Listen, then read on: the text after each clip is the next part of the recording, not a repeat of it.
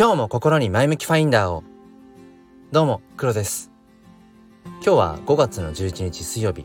えー、朝の5時43分です。あのー、朝朝？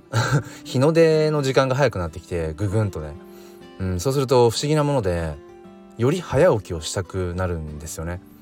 でまあ基本的には5時起きなんですけれどもえー、と4時半起きにここ最近はしています。ここ最近って言っても昨日一昨日ぐらいからだけど。うん。なんかね早起きをしたくなっちゃうんですね。で今10分ジョギングを終えてで最近新しいカメラのレンズを買ったのでもうそれをね試し撮りしたくてしたくてしょうがないからそのジョギングに、えー、持って行って、えー、道中あの咲いてる花とか景色を何枚か撮って、えー、戻ってきたところです。え、というところですね。あなんか感じちゃった。ということで、ね、今日はですねあのまあ、この生活、まあ、人生とも言っていいかな。あのバランスを保っていくことってすごい難しいよねっていうお話を、えー、していきたいと思います。よければお付き合いください。このチャンネルは切り取った日常の一コマからより良い明日への鍵を探していくチャンネルです。本日もよろしくお願いいたします。ということでですねえっとまずはじめにあのレターをいただいたんですね。で351回目のえー、っとねマニアックな悩みという配信で僕がそのとあるとある NFT をめっちゃ噛むな とある NFT をあの自分のメインウォレットからサブウォレットにトランスファーしたいんだけど全然できないんですっていうすごいマニアックな、えーと、誰が聞くんだろうみたいなねうん放送したんですけれどもなんとねそれにレターをくださった方が、まあ、匿名でねあのレターくださった方がいてあのこんな風に書いてありました。ポリゴンをトランスファーできないという回を聞きました。メタマスクの設定のところからリセットを押す。ウォレット署名の時に編集のところから処理の速度をこう低中高のこうですね。こうに変更する。をよろしければお試しくださいということで。どなたですか？そんなあのー、すごく具体的なあの解決策を教えてくださったのは。どなたですか？なんかお礼を言いたいのでもしあのこれもね聞いてくださっていたらあの私ですって、僕ですってちょっとコメントください。お願いします。ちょっと試してみますね。はい。あの、時間ある時にやってみたいと思います。ということで、えー、ありがとうございます。レターいつも、あの、読ませていただいています。ということで、今日の本題である、あのバランスを保く、たもう本当に噛みますね、今日ね。なんだろう。やっぱり、普段よりも30分早く起きてるからかな。はい。ということで、えー、と、バランスを保っていく。うん。まあ、何かっていうと、あのねさっきね自分のあのスマホのメモアプリのメモを見たんですね。で普段気づいたこととかをもうどんどん忘れちゃうからもうメモメモ帳にどんどんメモしてるんですスマホの。でまあそこから、えー、このスタンド FM の配信のね内容に選んだりだとかうんまあいろいろこうツイッターの方のうん発信の方に使ったりだとかっていう風にやってるんですね。でメモを見たらもうねほぼほぼ基本的にもう NFT NFT NFT NFT ってもう NFT のことばっかりであのもうね最近もうこの前向きファインダーチャンネルも、うん、なんかその切り取った日常の一コマっていうかもうなんか切り取った日常のもう NFT の話ばっかりじゃんっていうね。だからもしかしたらこう聞いてくださってる層とかも少し最近変わってきてるかもしれないなとか思いつつまあ別にそれはねあの何、ー、ていうか、まあ、自分のために発信をしてるのでまあ、それどちらでもいいんですけれども、まあ、一方でねそのもともと僕のこのチャンネルを聞いてくださっていた方が、うん、なんか最近黒は NFTNFT NFT ばっかり言ってるけど NFT って何なんだろうって言いつつも聞いてくださりながらあ NFT 面白そうだなって言ってなんか NFT にねこう触れ始めてくださる方があの増えたら増えたでそれは僕もねすごく嬉しいので、まあ、変わらず話したいことは話していきたいと思っています。がちょっとねあまりにも偏ってるなって思ったんです自分のその、うん、今の興味関心が。でまあどんなことでもね、うん、やっぱりそのとことん追求して集中してやっていくことってやっぱ大事だと思うんです。でその何か一つのことに特化してすごくそこにこう時間的にも、うん、なんかこう気持ち的にも、えー、すごくこう自分の何て言うのかなこの興味関心をの矛先としてね、うん、費やしたものっていうのはやっぱり直接的にそれがねその自分の生活とか人生に役立つこととは限らないかもしれない。でも何か一つにこうじっくりとね向き合ったっていう経験って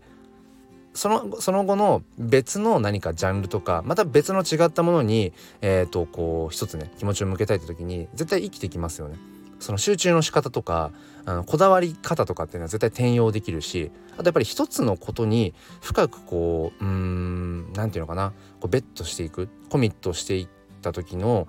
派生して学ぶこと派生してこう勉強とは思ってないかもしれないけどもこうインプットしたことって実は結構こう派生的に他のものにつながっていく知識だったりとか経験になったりしますよね。うん、まあ、かくいう僕もこの今のねその NFT に触れることによってやっぱり同時にネットリテラシーとかマネーリテラシーとか、まあ、あとはそのまあ英語、うん、英語リテラシーっていうのかな？なんかそういったところもやっぱ付随してうんなんかすごくこうインプットされているし日々そこもなんか研鑽されているなっていううん、気もするんです。でまたさらに言うと、えー、まあ、もともとやっているその趣味の写真っていうものもよりうーん何て言うのかな？写真の価値を追求そこも合わせてやってるなって思うし何か一つに特化してやっていくことっていうのは、すごく大事なことだと思うんですけれどもやっぱり時々ねうんちょっと待ってよ。今自分はどこにいるんだっけとか、えー、どこに向かいたいんだっけっていうちょっと抽象的な話ですけど一旦なんか自分の足元を見る俯瞰するってことはすごく大事だなと思っています。僕が今すごく偏ってるなっていうのはなんかやっぱり NFTNFT NFT ばかりになっていてうんとねじゃあ何を置き去りにしてたかっていうと、うん、やっぱりね子育てかな。まあ、仕事は仕事でまあ普段ねまあ教育。まああるある意味、まあ、小学校の教員なので子育てとも言うのかもしれないけどうんなんかその我が子ですね、うん、自分の娘と向き合ってないわけじゃないんだけど自分のそのアンテナを立てているジャンルっていうのかな、うん、その NFT に触れる前までは、まあ、割と子育てまあ教育とかっていう部分もアンテナを立てていて割とそこに対して自分のこう思考を深めていくみたいな時間っていうものがあったんですよね。でそれが NFT 始めてからだいぶねそこの、うん、教育とか子育てに対して自分の意識気持ちを向けている時間が、まあ、著しく減ったなってちょっと思ってしまっていて、まあ、これはまあ当然あのー、何かを悔やんでるとかってことじゃなくて、まあ、気づいたらその時からねうんまた何か始めればいいし、うん、今日より早い日はないので 本当に今日より早い日はないっていうことをなんか繰り返しながらなんかあっちに行ってみたりこっちに行ってみたりっていうもうまさにその車の運転で例えるならあのー、車ってまっすぐ走る走りたくてもハンドルって常にまっすぐだったらまっすぐ走るとは限らないじゃないですか。まっすぐ走るためにこのハンドルをやっぱり微調整してますよね。右に左に。うん、なんかそれと似たようで、まあ、自分が思うそのまっすぐな人生って何か分かんないけどま、うん、っすぐ進みたいな自分らしく進んでいきたいなと思っていたとしてもやっぱりうん。多少右往左往したりだとかうん。常にそのまさに自分のうん。この気持ちの矛先意識っていうものマインドのなんかこうハンドリングっていうのはうん、大事なんだろうなってことをすごく思います。でそれをただ精神論とかうんただ言ってるだけでもは基本的に変わんないですよねそれって。だからまあ具体的にじゃあどうするのっていうところでやっぱり環境的物質的な環境を変えちゃうのが一番やっぱり早いなっていつも自分では思うので何か習慣をね新たに作りたい時とかもまずはやっぱ環境からうんやっぱりシステム化からっていうところで、まあ、まず一旦今そうですねうん子育てにまたこうバランスよくねうん気持ちを向けていくために すごい分かりやすいんですけどあのスマホをうん見る時間を減らそうと。でそれだけじゃちょっと具体的じゃないからあのー、夜、うん、夜のなんかスマホを見る機会っていうのを減らす。もうスマホをそもそも、えー、ポケットとかに入れておかないでもう特定の場所にもうスマホを置いちゃう、うん、とかね。ちょっとそんなことを、えー、具体的にしていこうかななんてことを思ってています。うん、だからなんか0100の話じゃなくてうん少しそのバランスをね、うん、NFT に例えば今80ぐらい写真に、えー、19ぐらいでこれでもう足すと99ですよね。うん、で残り1が例えば子育てだったとしたら、まあ、そんな極端じゃないけどうん NFT を50ぐらい、えー、写真をそうね20で70か。えー、じゃあ残り30子育て。いやもっといきましょう。子育て50、えー、NFT30 写真20ぐらいのうんそうだなちょっと配分に行こうかな。そう思うのもあの、まあ、娘がね今5歳になって、えー、保育園年長さんなんですけれどもやっぱりこ